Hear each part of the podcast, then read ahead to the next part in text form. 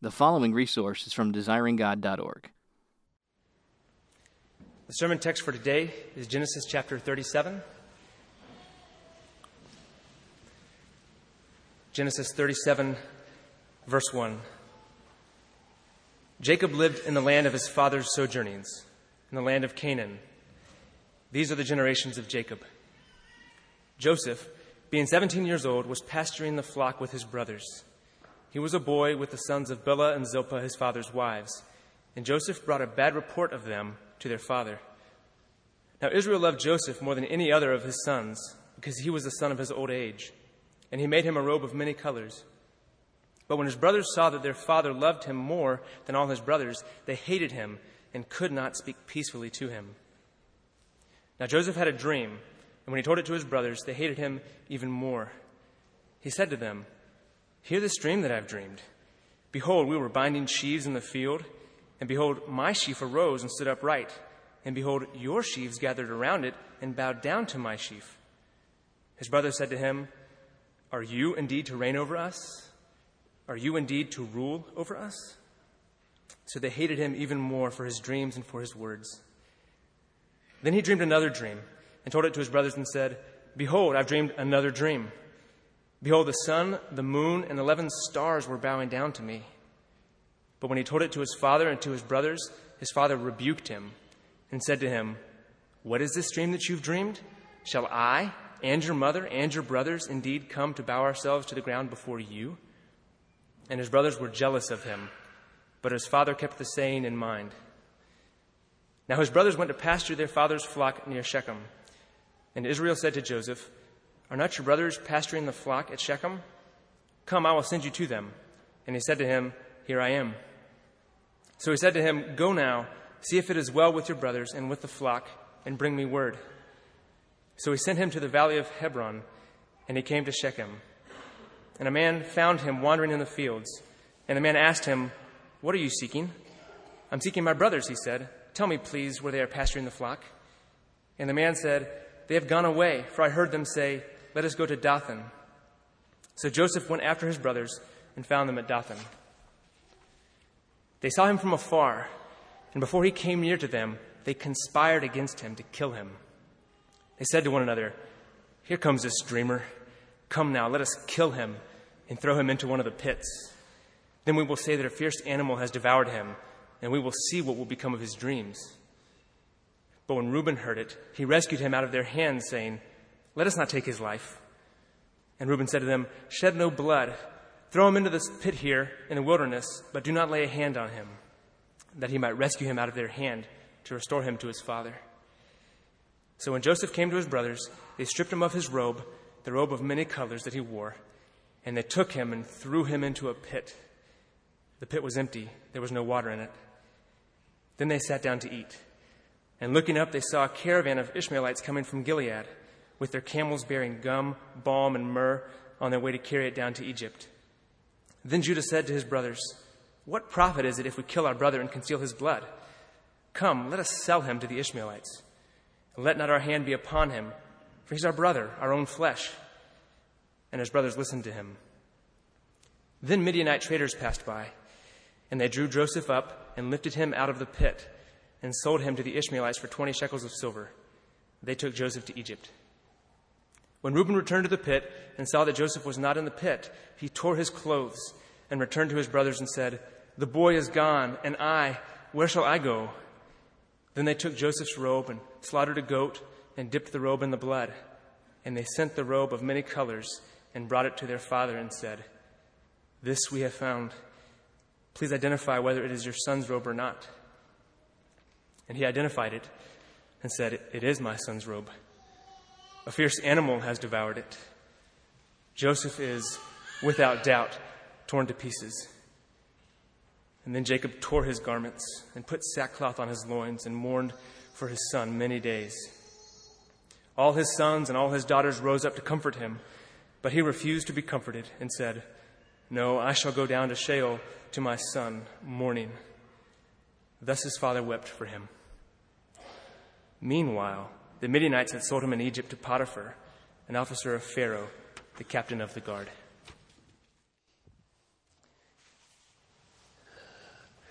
Let's pray. Father, this story that we are about to open is one of the greatest stories in the Bible. It is so full of hope for people who can't make any sense out of the troubles they're in. It is so full of Christ and his ways with us. And so I pray for help to be faithful to this inspired biblical story, and I pray for the experience of it in my own life, and I pray for everyone in the hearing of my voice that we would learn about Jesus here and learn about how to live under the perplexing providences of life. So draw near now and be our teacher. And if there is any here or downtown campus or North Campus who are without Christ watching this, listening to this. I pray that there would be a powerful movement of your Holy Spirit to awaken dead hearts to experience spiritual reality. See Christ for who He is, embrace Him, trust Him, and be rescued from the wrath of God. In Jesus' name I pray. Amen. Before we retell the story now of Joseph and the spectacular sin of his brothers and its global purpose in the glory of Christ, we need to back up to Genesis chapter 12. God chose Abram from all the peoples of the world freely, by grace, not owing to anything in Abram, to make his own people Genesis 12, 2 and 3, he makes a promise to Abram. I will bless you and make your name great so that you will be a blessing. I will bless those who bless you, and him who dishonors you I will curse. And in you, all the families of the earth will be blessed. so there is the beginning of the people of Israel through whom would come Jesus Christ, the Son of God, to save us from our sins. Chapter 15 has something very unusual in it. It's an unusual act and it's unusual words. In Genesis 15, 13 to 16, God makes a formal covenant with Abraham. He cuts some animals in half, tells him to walk through the animals in the dark as darkness settles. And then he says something absolutely stunning. Genesis 15 13. Know for a certain, Abram, that your offspring will be sojourners in a land that is not theirs, and will be servants there and they will be afflicted for 400 years. But I will bring judgment on the nation that they serve. And afterward, they will come out with great possessions. Verse 15. And they will come back here in the fourth generation. 16. They will come back here in the fourth generation for the iniquity of the Amorites is not yet complete. That is a strange way to begin a covenant relationship with your people. One of the very first things he says to his chosen people is First, we begin with 400 years of affliction.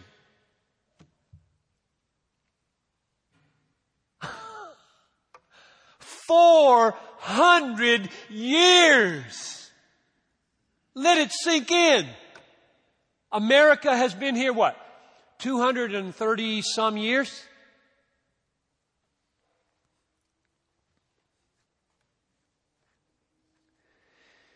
They will be afflicted 400 years. That's what it says. They're not going to inherit the promised land now. That's for later. Why? There are many reasons. One is mentioned here. The iniquity of the Amorites is not yet complete. It's going to take 400 years for enough sin to accumulate among the Canaanite peoples so that when Joshua does his brutal massacres, it will make sense.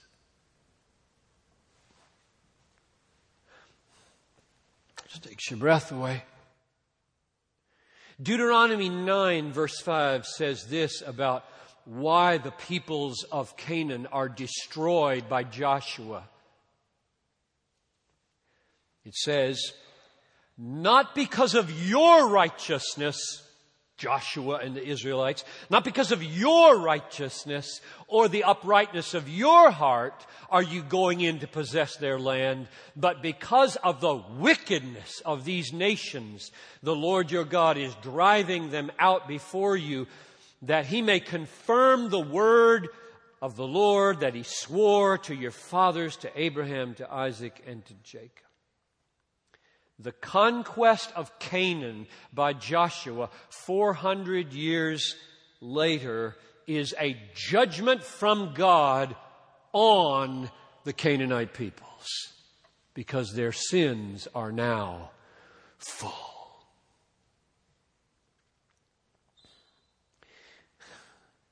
Little stop for a little application. This is not the main point of the sermon. In view of how God begins his relationship with his covenant people, starting with 400 years of affliction. Does it surprise you that when Paul was returning on his first missionary journey from Iconium to Lystra to Derbe and doing a little basic discipleship with these brand new Christians, Luke says the one thing he said there are other things, I'm sure, but Luke only mentions one thing in Acts 14 22. He told them all, through many tribulations, you must enter the kingdom of God. That's the first and only thing Luke mentions that you should say to a new believer. So anybody discipling a new believer, make sure one of the first things you say is, through many tribulations, through Egypt, you get to the promised land. No detours. 400 years if you're a people, 60 or 80 if you're a human being. Not surprising to me, it's all over the Bible. So here's the question in this series of sermons. We could do so much with this story. I have one question I'm asking all these spectacular sins. How did this prophecy get fulfilled? The people, now this is Abraham. This isn't Isaac. This isn't Jacob. This isn't Joseph. This is Abraham being told, your descendants are going to spend 400 years of affliction in Egypt. How does it come about? That's what I'm asking.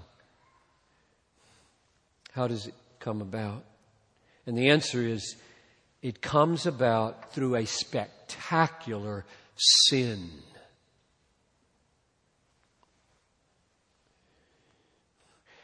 A sin that sets up things so that the chosen people are rescued from starvation and the tribe of Judah is prevented from being extinguished so that the lion of Judah would come. That's the point of the sermon.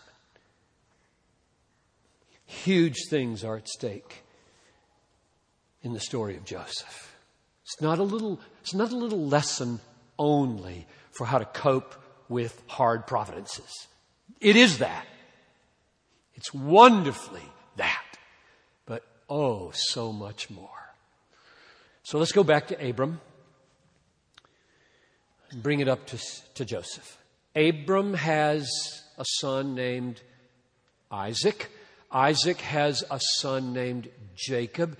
Jacob has 12 sons who become the 12 patriarchs or the heads of the 12 tribes of Israel. Joseph is one of those, and he has two dreams. Both of the dreams picture his 11 brothers bowing down to him symbolically, stars and sheaves. In one of them, his mother and father are bowing down to him. And chapter 37, verse 8 says, His brothers hated him for these dreams. And verse 11 says, They were jealous of him. Hatred and jealousy often go together. And then the day came for them to vent their rage on this brother. His dad sends him out to see how they're doing in their shepherding, and they see him coming. And they say in verse 19 of Genesis 37, Here comes this dreamer. Come now, let us kill him and throw him into one of the pits. And then we will say that a fierce animal has devoured him, and we will see what becomes of his dreams. Reuben, the oldest son, who's going to have to give an account for the boy, tries to save his life, and he partially succeeds. When they come back, when he comes back, having thrown him in a pit, he finds no one in the pit. They've sold him into slavery to the Ishmaelites, the Midianites, and he's on his way to Egypt for the next 22 years before they ever see him again.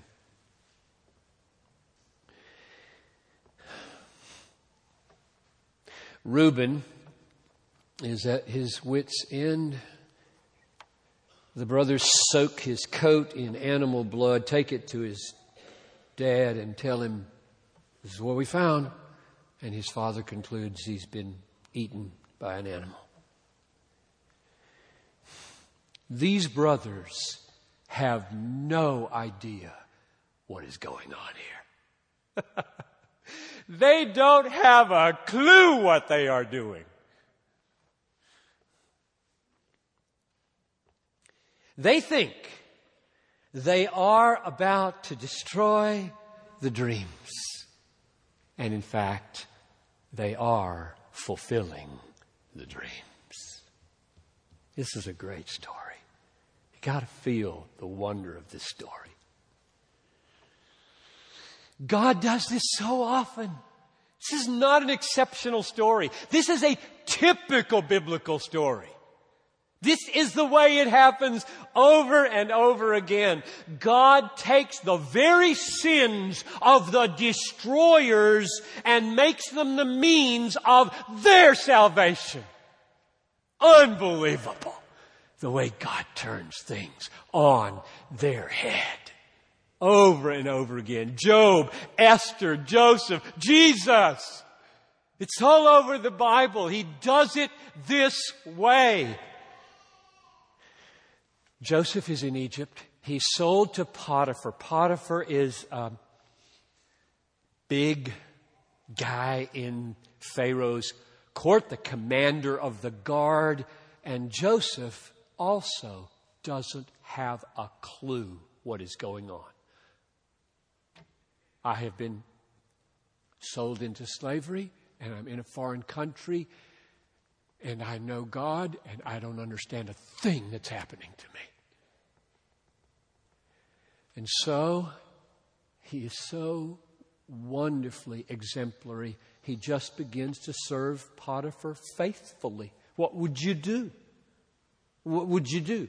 sit down and grumble and grumble and grumble against God. That's not what Joseph did. He just said, Here I am. I will be a faithful follower of my God and I will serve Potiphar as well as I can. And he rises in Potiphar's trust. Potiphar puts his whole household in his charge. And you think that righteousness is being rewarded. Potiphar's wife thinks he's quite a beautiful young man and seduces him. In love for his master and his God, he just does exactly what Paul says he should do. He flees fornication and adultery. If you ever get in one of those situations, just leave your coat and run. A woman who has been run from like that is not a happy camper. She is vicious. And she lies. She says he was the one who was doing the seducing, and Potiphar, who had trusted him, throws him into jail. And that's what you get for your righteousness, Joseph. Ever been ever get the wrong thing for doing the right thing? Join the biblical club.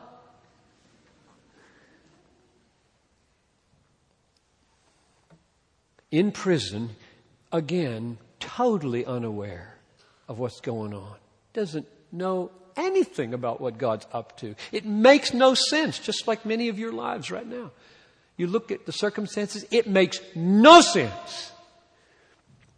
But he trusts God and he serves the jailer, does everything he's told, and is a righteous man. And the jailer trusts him, puts the jail in his charge.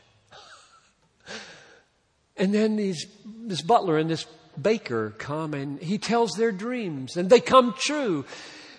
And the butler is put back in his cup bearing position and Joseph says, advocate for me. I helped you.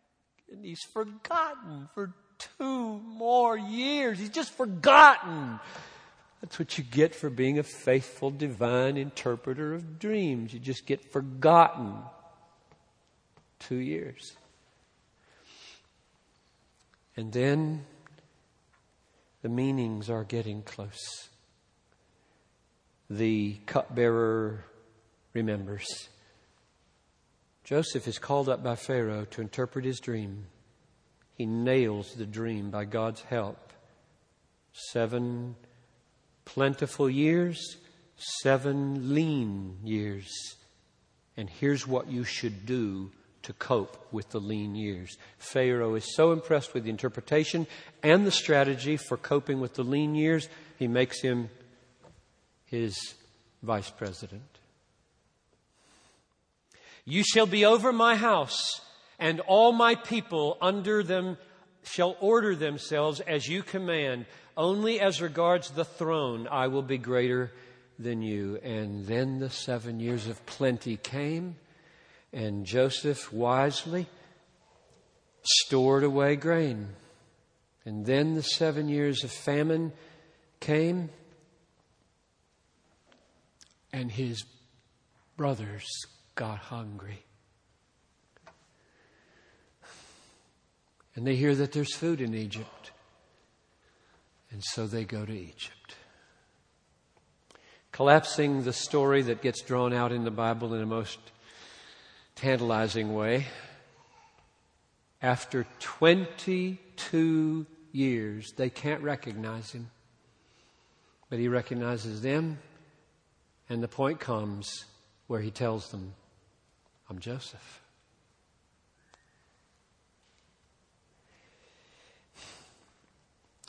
You sold me into slavery, and here I am, the vice president of Egypt, saving your life. And I do mean to save your life. They're stunned, and they're afraid. They tried to get rid of the dreamer, and in getting rid of the dreamer, fulfilled the dreams. You cannot resist God's ultimate purposes. Eventually, he lets them live in Egypt to save their lives. and the fulfillment of the distant prophecy of Abraham that his seed would spend 400 years in Egypt begins to be fulfilled through a spectacular sin. So we ask again how did God's people wind up in Egypt? In fulfillment of God's plan? What does God want to teach us here about His ways in the world and the strange sojourn in Egypt? And what about Jesus? What's He got to do with all this? Well, the first answer to the question, how did they wind up in Egypt, is through attempted murder, greedy slave dealing, and heartless deceit of a broken-hearted old man. That's how the prophecy got fulfilled. It was a spectacular wickedness. How does the Bible describe it? Two ways. Chapter 45, verse 5 and chapter 50, verse 20. They should be circled in red in your Bible. So you go back to them again and again.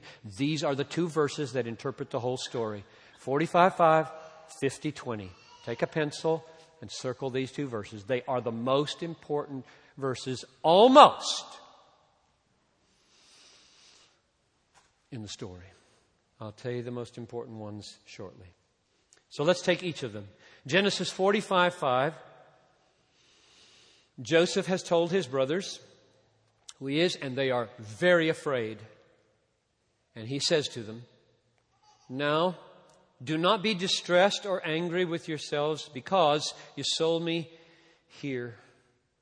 For God sent me before you to preserve life. So, the first way the Bible describes this spectacular sin is that it is God's sending of Joseph to Egypt.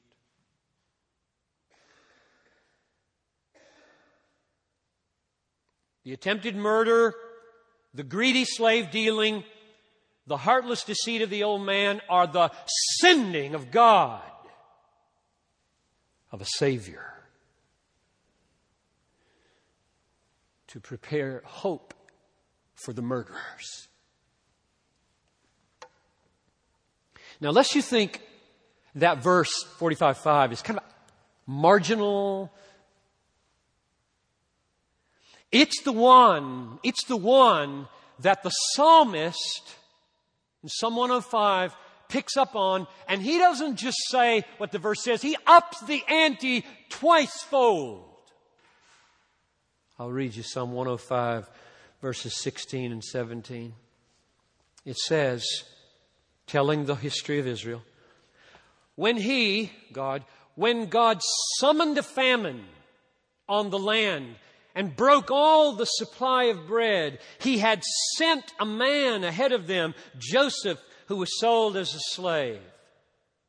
So not only does the psalm say that in and through all that spectacular wickedness, God himself was sending a savior, he says, get the thought out of your mind forever that this famine happened by accident or by the devil or by the laws of nature. God didn't look into the future and say, oh my, Satan is going to bring a famine on the land and my people will be endangered. I will now devise a plan to rescue them from Satan's devices. Wrong. So let's just read the verse again. This is Psalm 105, verse 16. When he summoned a famine on the land, and when he broke the supply of bread, he had sent a man ahead of them. God brought the famine. God planned to bring his people to Egypt this way. That's the first way the Bible talks about it. God sent, God sent Joseph. Here's the second way that the Bible talks about what happened to get his people to Egypt. It's in 50, chapter 50, verses 19 and 20. Now the father is dead, And they're really afraid because now it may be that without hurting his father, he'll kill them. That's what a normal human being would do. They would take vengeance. Joseph doesn't seem to be a normal human being. He seems to be signaling something, the kind of person he is. Chapter 50, Joseph says, verse 19, 20, Do not fear, for am I in the place of God? As for you, you meant evil against me, but God meant it for good, to bring it about that many people would be kept alive as they are today. The prophecy that 400 years would be spent in Egypt is being fulfilled through a spectacular sin. You meant it for evil. And the sovereignty of God, God meant it for good. Do not smudge this verse as though it sent, as though it said, You meant it for evil, God used it for good. That is emphatically not what the verse says. The verse says clearly, no big fancy exegetical footwork here. You had a meaning in this sin, and God had a meaning in this sin. And your meaning in this sin was kill this guy and get rid of him and end this dreaming. And God had a meaning in this sin, and it was save the killers through the sufferings of Joseph.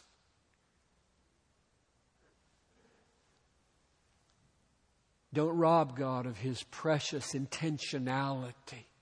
It's called L O V E.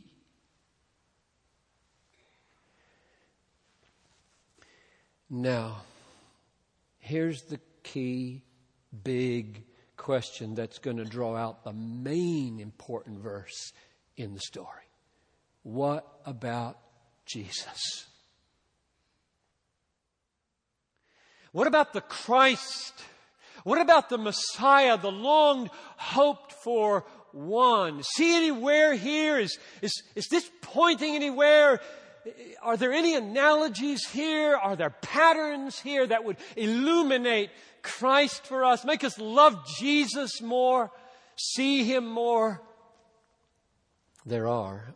I'll now show you three. Number one, first, there is a general pattern that turns up in the Bible over and over again. Namely, the pattern that God's saving victory happens through sin and suffering. God's saving victory for His people happens through sin and suffering. That is all over the Bible. It's a pattern. And there's a reason why the pattern is there. So that when the, the pattern came to the planet and did it this way, we wouldn't be so surprised like so many people were when he came. They, they couldn't make any sense of how much sin was being exerted against him and how much suffering he seemed to undergo, and this didn't fit their conceptions of Messiah, but it should have because of stories like Joseph, Job, Esther, Isaiah 53, and on and on. It, it should have. Jesus did Joseph. Jesus did, did Joseph. He was just Joseph betrayed, sold.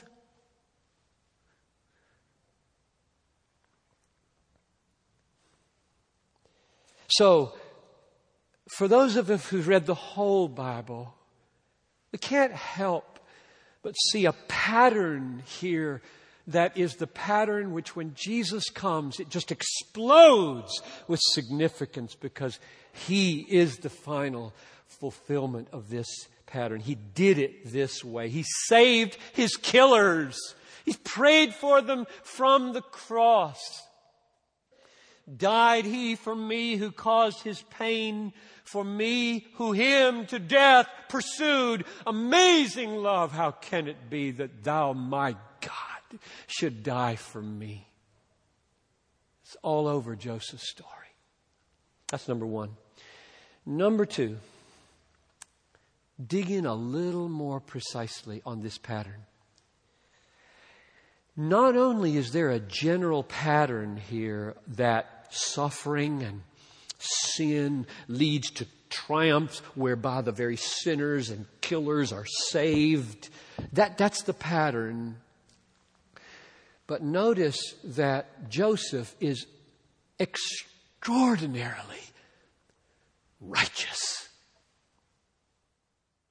Just extraordinarily steadfast, covenant keeping, non murmuring, quietly taking his suffering, doing everything you would expect a good and righteous man to do. He just stands out as a stunning star in the story. I'm not sure, uh, this is just speculation and who knows, that the first verses of verse 37 are intended to show a priggish, proud, snooty young man boasting about his dreams. I don't hear that. I don't hear that. Maybe, I doubt it. Doesn't really affect my point. I just think he's presented as an incredibly good man. I mean, Potiphar served him. Jailer served him. He just was there doing the right thing when there was no apparent reward. Kept getting mistreated. Here's the verse about the jailer. The keeper of the prison, this is Genesis 39 22. The keeper of the prison put Joseph in charge of all the prisoners who were in prison. Whatever was done there, he was the one who did it. Amazing. His reward be forgotten another two years by the cup bearer.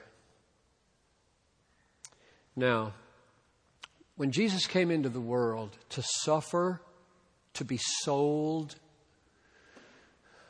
to be so badly sinned against, and ultimately to die, he was perfectly righteous. And just like Joseph's righteousness in the short run was totally not rewarded, and Jesus, in the short run, totally not rewarded. Spit, beaten, lacerated, crowned, stabbed. There's your righteousness for you. Just like Joseph. But in the end, vice president of Egypt. And in the end, every tongue will bow. Now, what's the most important verse in the story? That leads me to number three. The third and final portrayal of Christ is not a parallel with Joseph at all. It's a prophecy by Jacob over his son Judah.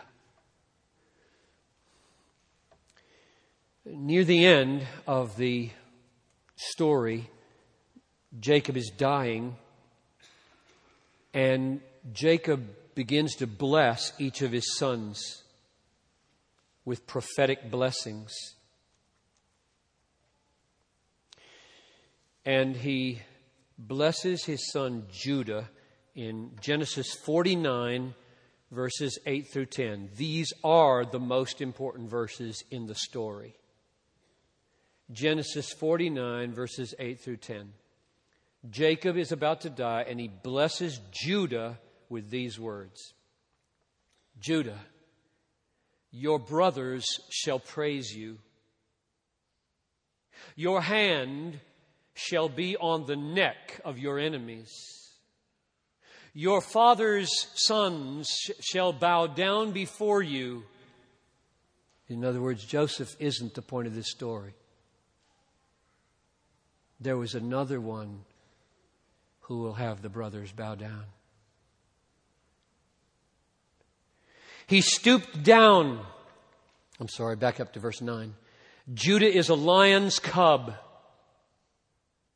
From the prey, my son, you have gone up.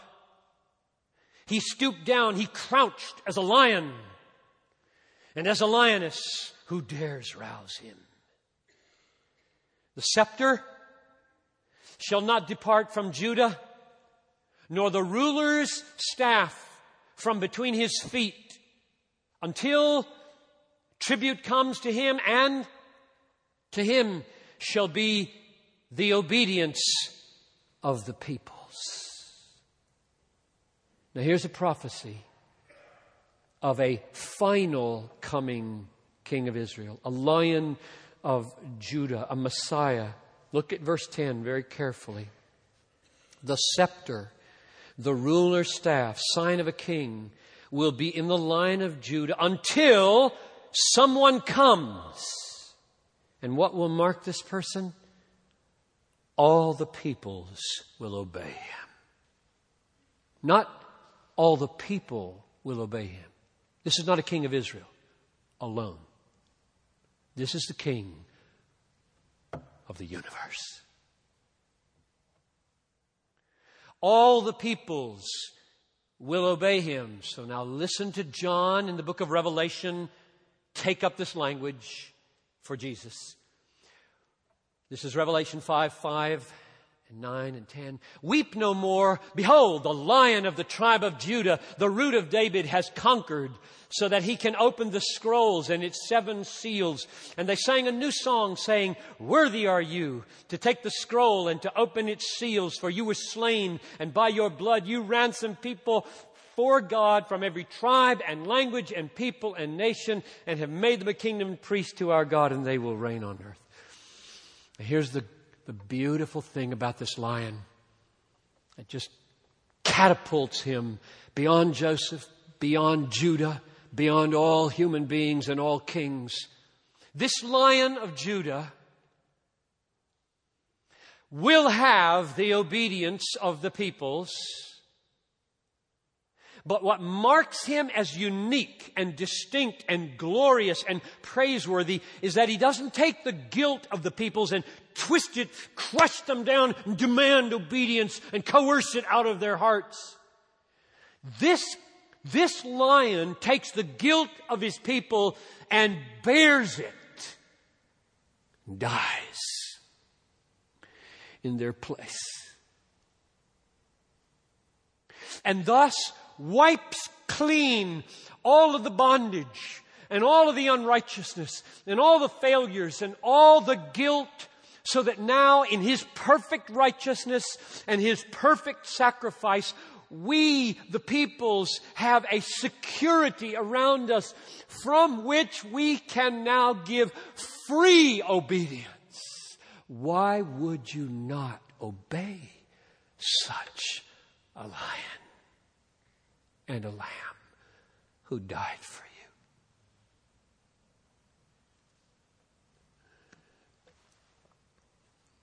So Christ is the lion of Judah.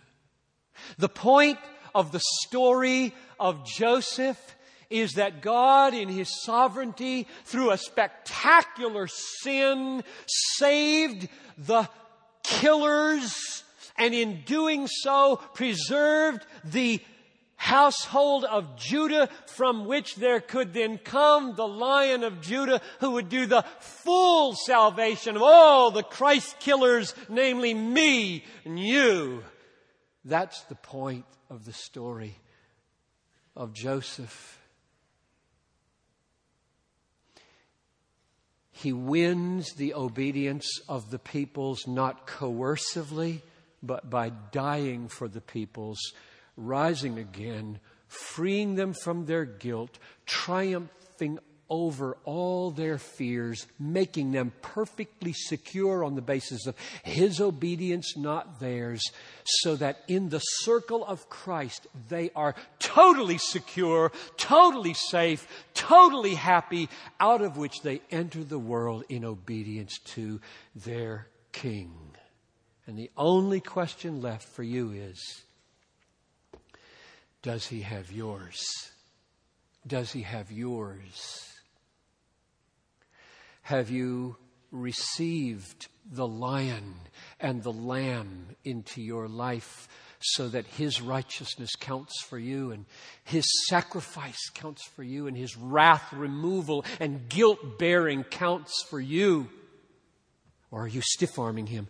We were talking downstairs just a few minutes ago about a work situation where a brother is witnessing and the unbeliever simply said, I don't want God in my life. I like my life the way it is. I'm having a good time. I don't want Him to mess with it. Is that you? If it is, you are walking on a precipice that is so dangerous. I plead with you, don't stay there. Let the lion and the lamb have you.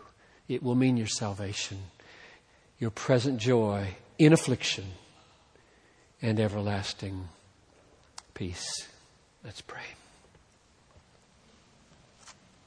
Father in heaven, you are very amazing in the way in the Old Testament you did deliverances, and in the New Testament you did the deliverance. And we stand amazed at Joseph and 10,000 times more amazed at Jesus because he suffered so much more and he deserved it so much less. And he was righteous so perfectly. And he prayed for his enemies, namely us.